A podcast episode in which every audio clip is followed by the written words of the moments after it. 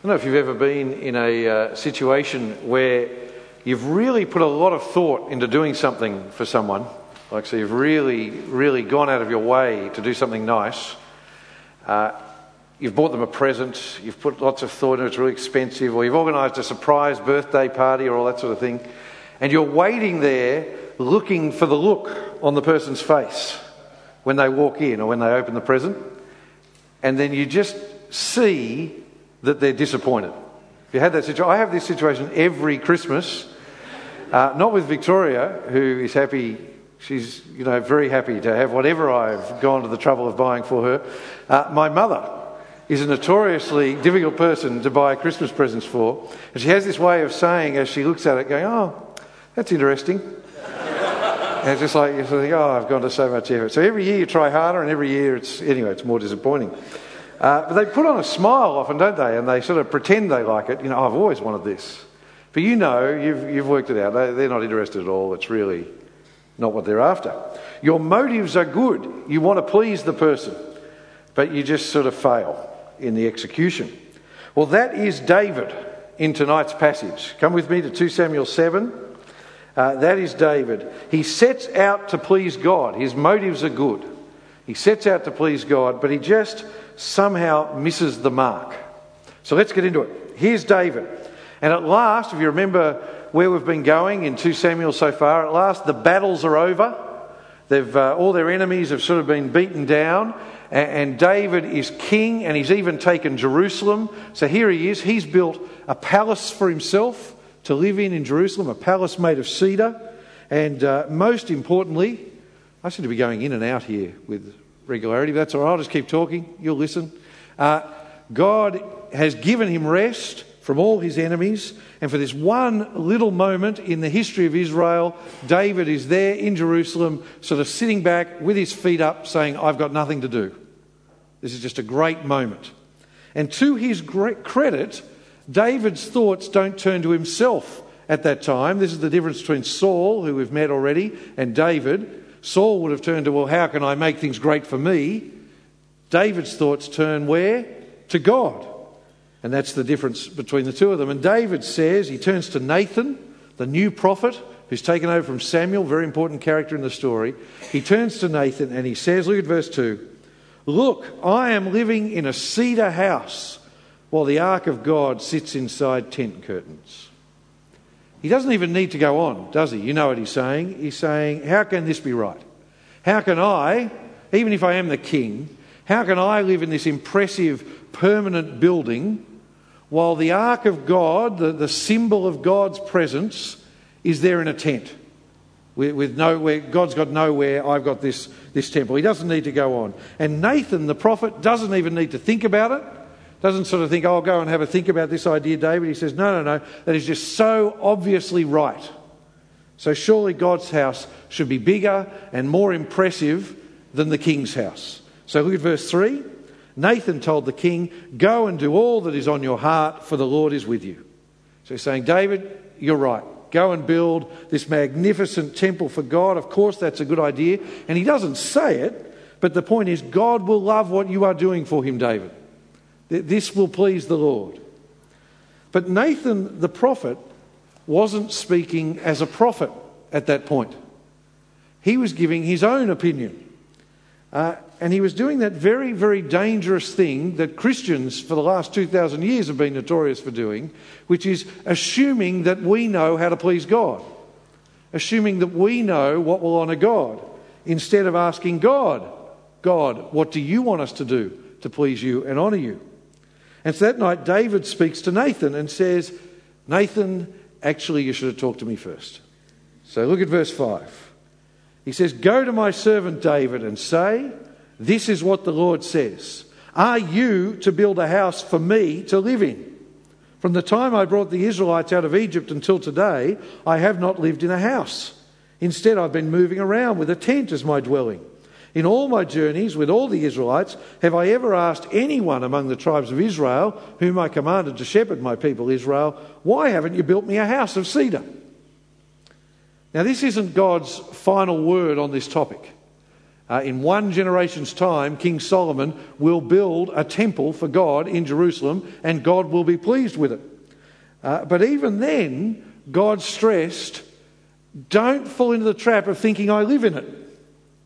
Don't fall into the trap of thinking you can put God in a building.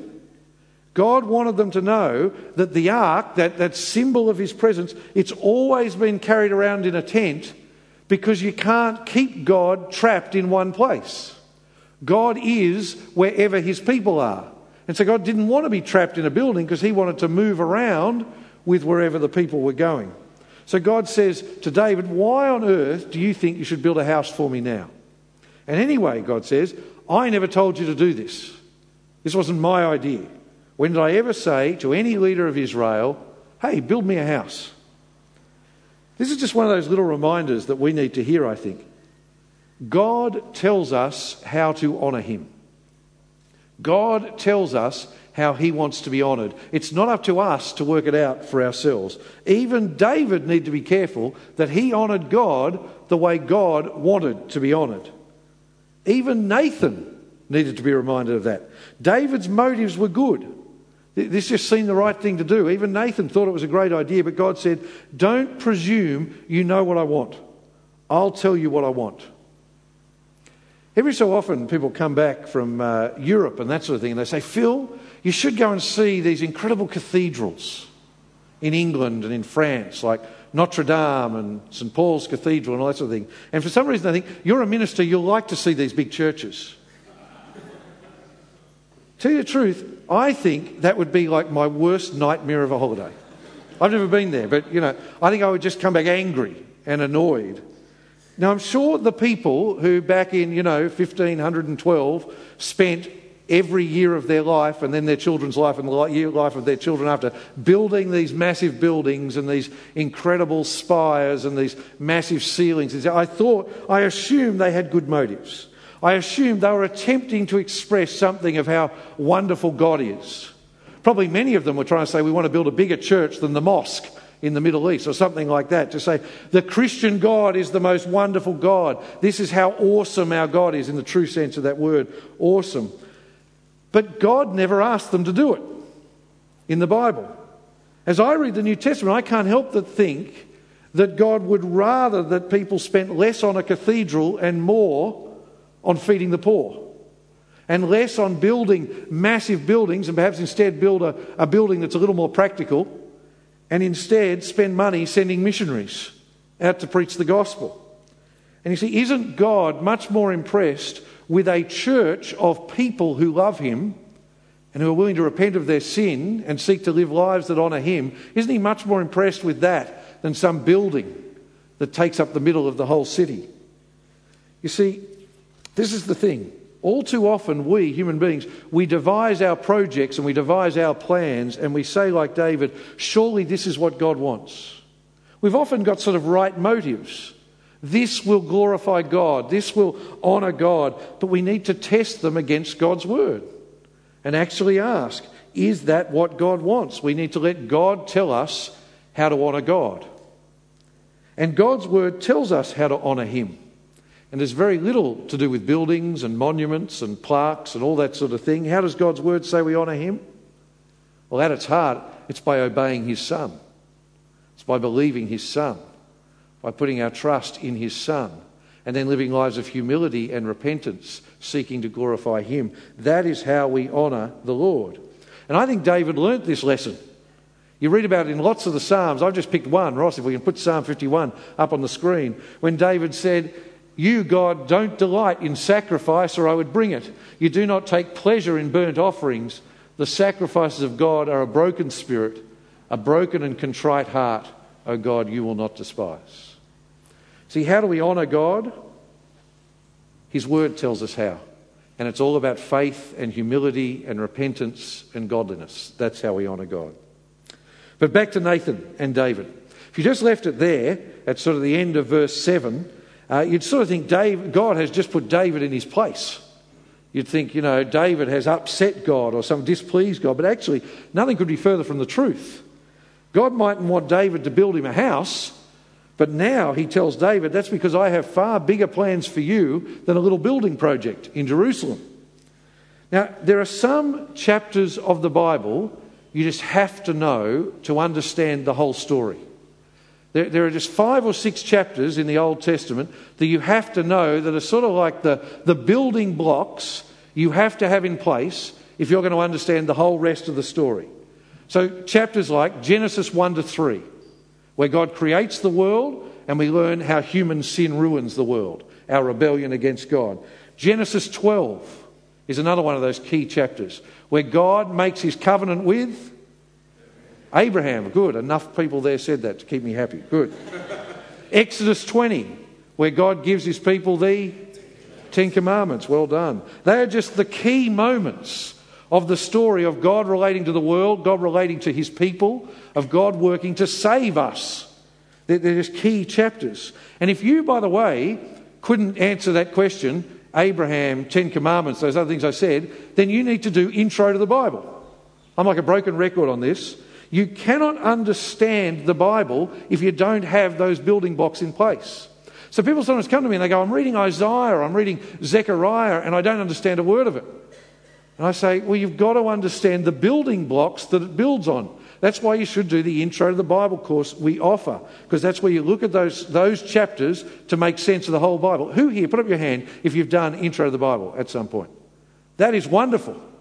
Now, I'm not going to ask the other people to put up their hands, but you're now going to take out your feedback slip and you're going to write on there, next time intro to the Bible, sign me up. Put my name. I'm serious. I'm not joking. You think I'm joking? I'm not. I want you to do it. If you haven't done it yet, put it on your feedback slip now. We're doing it again in the new year, and you're, you're coming. There you go, you're already booked up. So that's sorted. We had 15 or 20 people last time, I'm expecting 50 next time. So there you go. But the reason I say that is this is one of those chapters. 2 Samuel 7 is one of just the five or six chapters of the Old Testament you have to know and understand to understand God's plans, not just for his people, but for the whole world. You don't just have to understand 277 to understand the Bible, you have to do it to understand Jesus. And you have to know it to understand everything about life. That's how important this is. That's how important what God says to David at this point is. But to understand this, we need to go back a step. And we need to go back and look at those earlier key chapters. I'm not apologising about this. Tonight, the rest of this sermon is going to be a little bit more like a lecture uh, than a sermon. Because what I'm doing is I'm going to try and teach you how this chapter fits in with the whole Bible. So that's what we're doing. So come with me, take notes, it's that important. So the whole Old Testament from the very beginning is the story of God dealing with our biggest problem. So there's the, the basic storyline of the Bible God dealing with our biggest problem, which is our sin, our rebellion against God. And right back there in Genesis, God promises, I will fix this problem. And so he goes and he picks this obscure man who doesn't even know him. What's that man's name? Well done. More people are starting to say it. Abraham.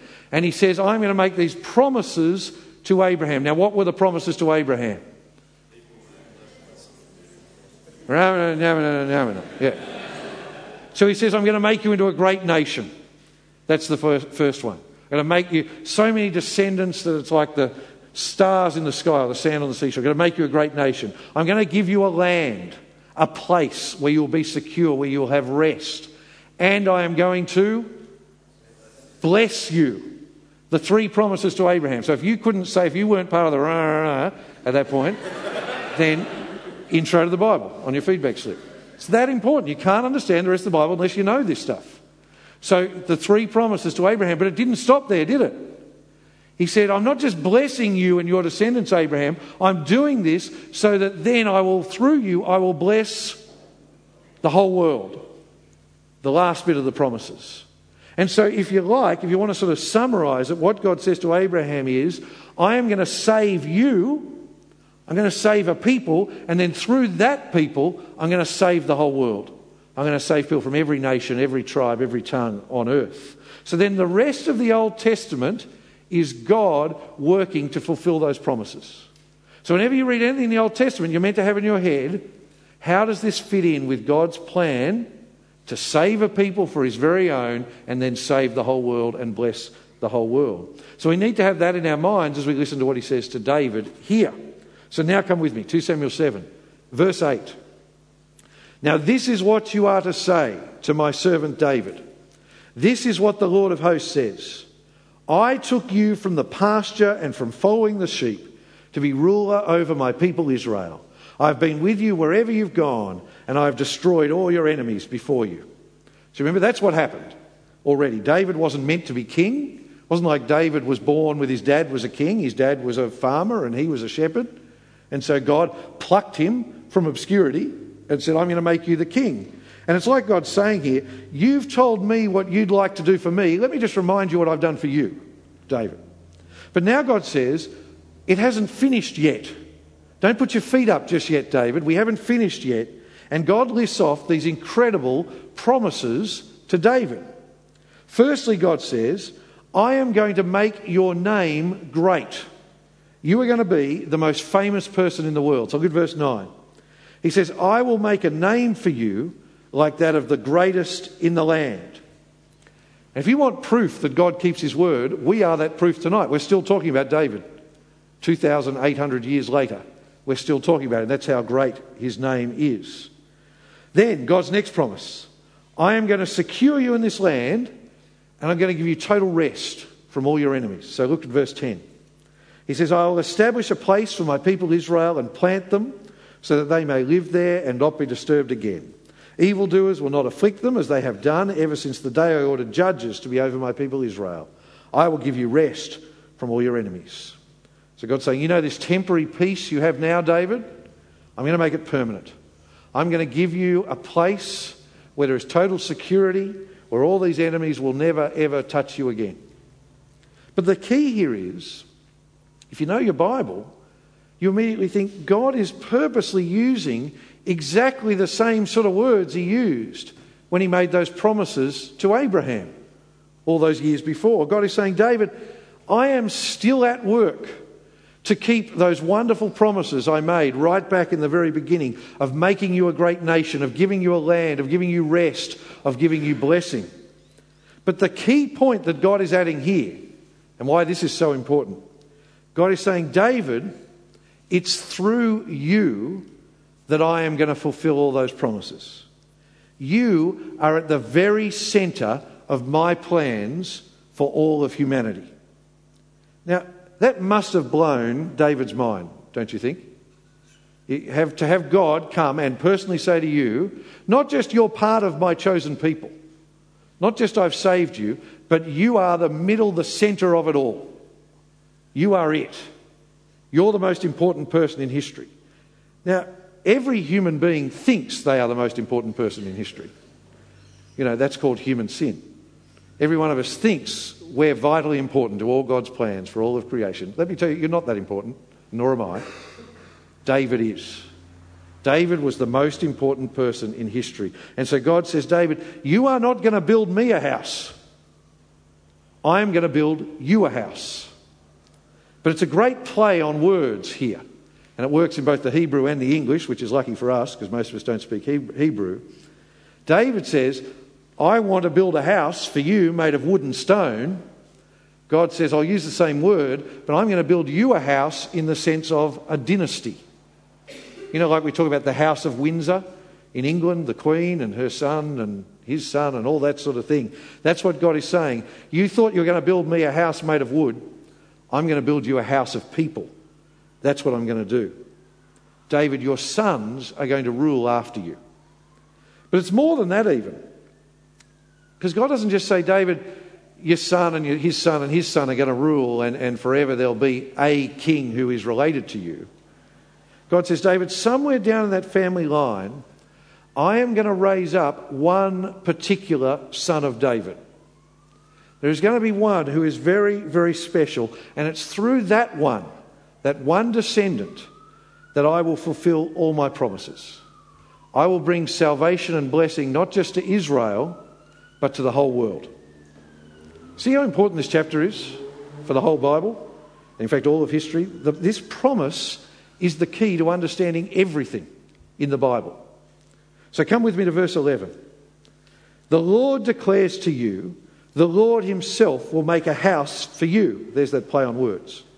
When your time comes and you rest with your fathers, that's after you're dead, David, I will raise up after you your descendant, not descendants, your descendant who will come from your body, and I will establish his kingdom. So God's saying, David, you won't see all my promises fulfilled. You're going to die one day, you're going to get buried, but I will do it through your family, through your son, maybe, or your great grandson, or your great great grandson. I will keep my promises. And this is the beginning of what we call the messianic hope. And as I say, it's the key to the rest of the Old Testament and, in fact, the rest of the Bible. And so, from this point on, with the arrival of every new king descended from David, the people asked, and we're meant to ask, is this the one? Is this the promised king? Now, what does God tell David about this descendant? Take out your outline for a moment and uh, if you haven't got out already. And I've put three sort of arrow dot points there for what God says to David about this descendant. The first is God says, He's the one who's going to build me a house. So, verse 13, He will build a house for my name. So, you're not going to build that temple, David, but this descendant of yours will.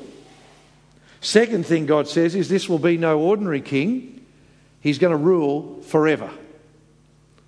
Queen Elizabeth II, who's on the throne of England at the moment, has been in power for 65 years now. And people are amazed. You know, you're not meant to have kings and queens anymore, but she's been going for 65 years. Well, God is saying to David, that's nothing. That's nothing. Look at verse 13 again. He says, And I will establish the throne of his kingdom forever. And verse 16, Your house and kingdom will endure before me forever, and your throne will be established forever. Did you get that? How many times did he say forever? This king won't rule for a time, then die and hand on to another king. He will rule forever. And then, thirdly, he and God will be as close as a father and a son. So, see there in verse 14 I will be father to him, and he will be a son to me. So, three things God promises about this king who will come. He will build God's house. He will rule forever. And he will be like a son to God the Father. Now, it's impossible to stress just how important this messianic hope is. It's not too big a thing to say that the rest of the Bible is about waiting for this son of David who will rule forever to appear. And so, after David died, every king could have been the one. And it looked like he'd come with the very next king. Who was the next king after David? Solomon. Anyone who didn't answer? Again, intro to the Bible. Put it in there. When David died, Solomon took over. And Solomon was everything you would expect this promised king to be. He was the wisest man who's ever lived. He, the people came from all over the world just to sit at his feet and listen to his wisdom. And it looked like, look at this, we're being blessed like God promised, and he's blessing the world through Solomon. Surely this guy, this guy must be the promised Messiah. And then Solomon did something incredible. He built the temple for God. And it was the most impressive building in the world of that time. People came from all over the ancient world to see Solomon's temple. There's other cultures that wrote about just how incredible the temple Solomon built for God was. So people thought, is this the one? And in one sense, Solomon was fulfilling this prophecy. And that's the thing with understanding the Old Testament. It's often partially fulfilled in a moment in history, but then you realise there's something better still to come to fulfill it properly. And so, here very quickly, what happened to Solomon? Solomon fell badly. He had the same problem his father had, which was he couldn't have just one wife. That was Solomon's big issue. And so it was very, very clear, and even more clear when he died, there must be still a bigger, better fulfillment of this promise to come. But king after king came after Solomon, and not one of them came close. And you see, they might have forgotten about this great hope. That's what happens when a promise isn't fulfilled after a while. You give up on it, you forget about it. But why didn't they forget about it? Why didn't the Israelites forget about this great promise? It's because prophet after prophet came, basically the rest of your Old Testament. Prophet after prophet, Isaiah and Jeremiah and Ezekiel and Zechariah and Malachi and all those other guys whose names you can't pronounce. They all came and they all said, He is still coming. This is the thing. Sometimes people come to me and they say, oh, I've been reading Zechariah, Phil, and I can't understand a word of it. Or I've been reading Isaiah and I can't understand it. And I say, You have to know 2 Samuel 7 because that is the way you understand these books of the Bible.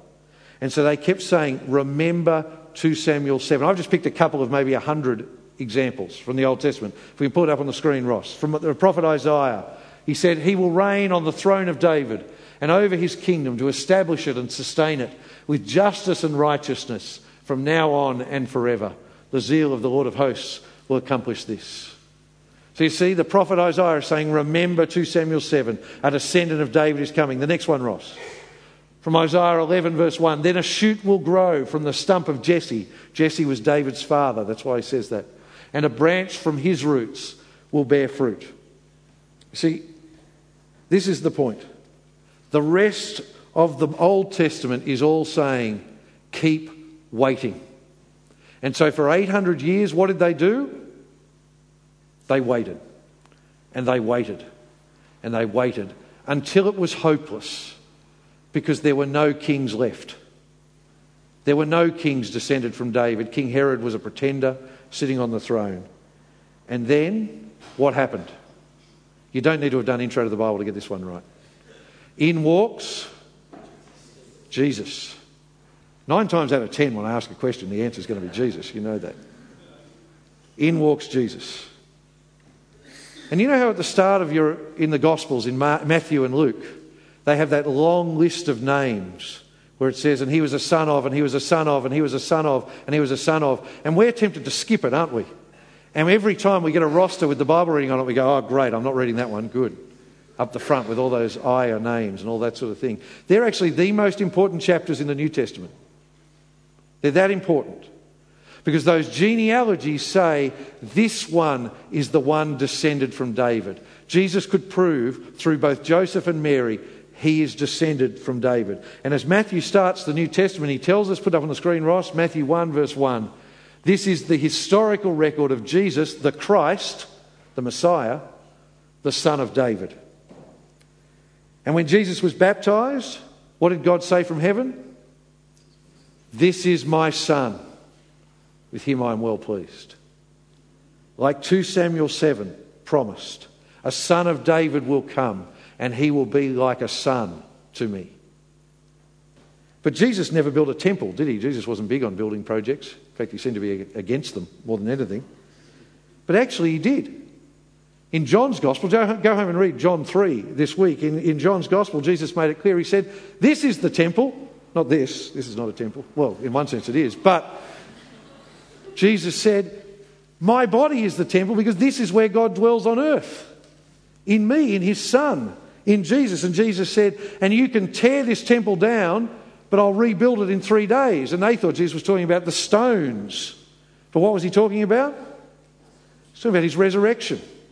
She said, There is the temple. There is where God lives on earth. I have built the temple for God. And then Jesus, the new rest of the New Testament promises us that he builds another temple. What is that temple? Us, here. Christians like saying, My body is a temple. But actually, the New Testament more says, no, together we are a temple. Together, God's Spirit dwells in us individually, but then collectively, we are the temple of God. Do you want to go and meet with God somewhere? Don't find a big building with a high ceiling. You're probably unlikely to find Him in there, sadly.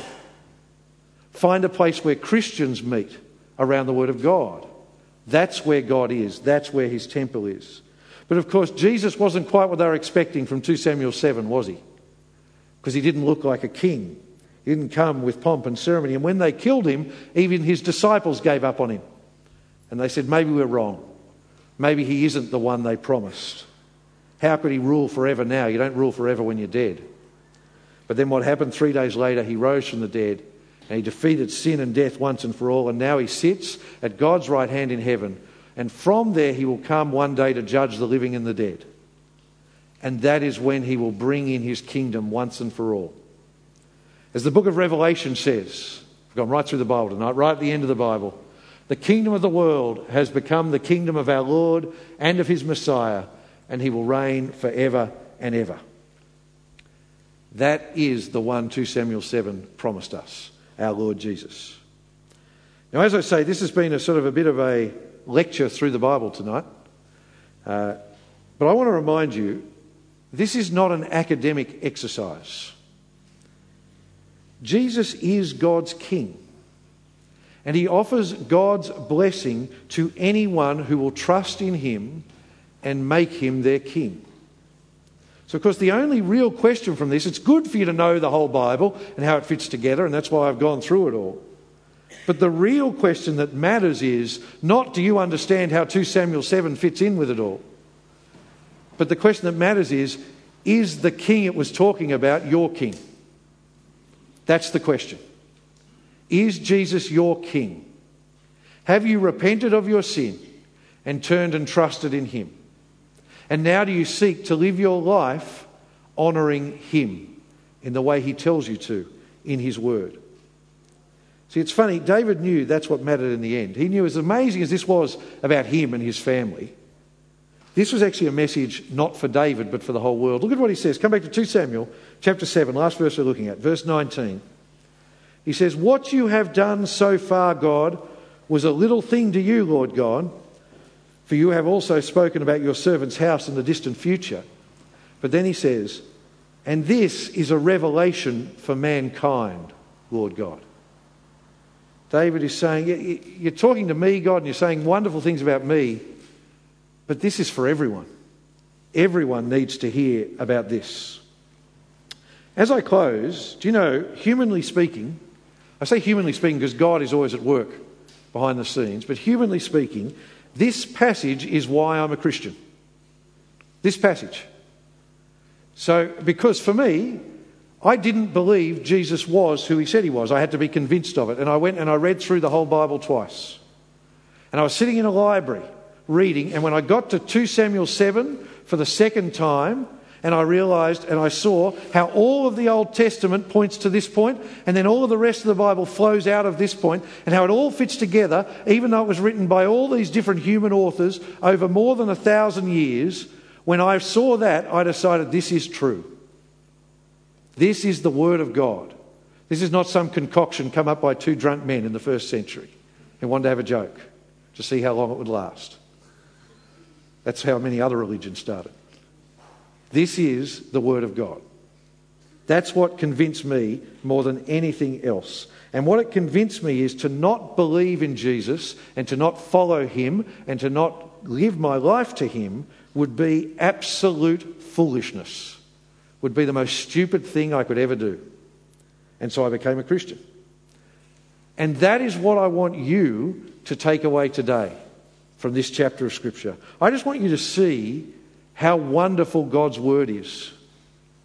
I'm amazed when I talk to non Christian people and they tell me, oh, the Bible's full of inconsistencies and the Bible, who could believe the Bible? I say, have you ever read it? You have to be stupid to say that. I'm sorry to be disrespectful, but you have to be stupid to just discount the Bible out of hand like that. It's the height of foolishness and the height of stupidity. I want you to see the wonderful richness of the Bible. And to just be amazed by the way God has worked through all of history to fulfill his promises to humanity. And what I want you to be reminded of tonight is that Jesus is your King and he will rule forever. So trust him and live for Him. That is what we believe. That is the message we preach. And that is the message every person needs to hear. Jesus is the King. Will you follow Him? Let's pray. Our Heavenly Father, we thank you for the way all Scripture points us to Jesus, but we thank you especially for this wonderful chapter and the way it is so central to understanding all of your promises. And so, Father, we pray and give you thanks that you did not leave us waiting forever, that you sent your Son, our King, Jesus, who defeated death once and for all and offers us eternal life. And for anyone here who does not yet call Jesus their Lord, we pray that they might repent and believe in him.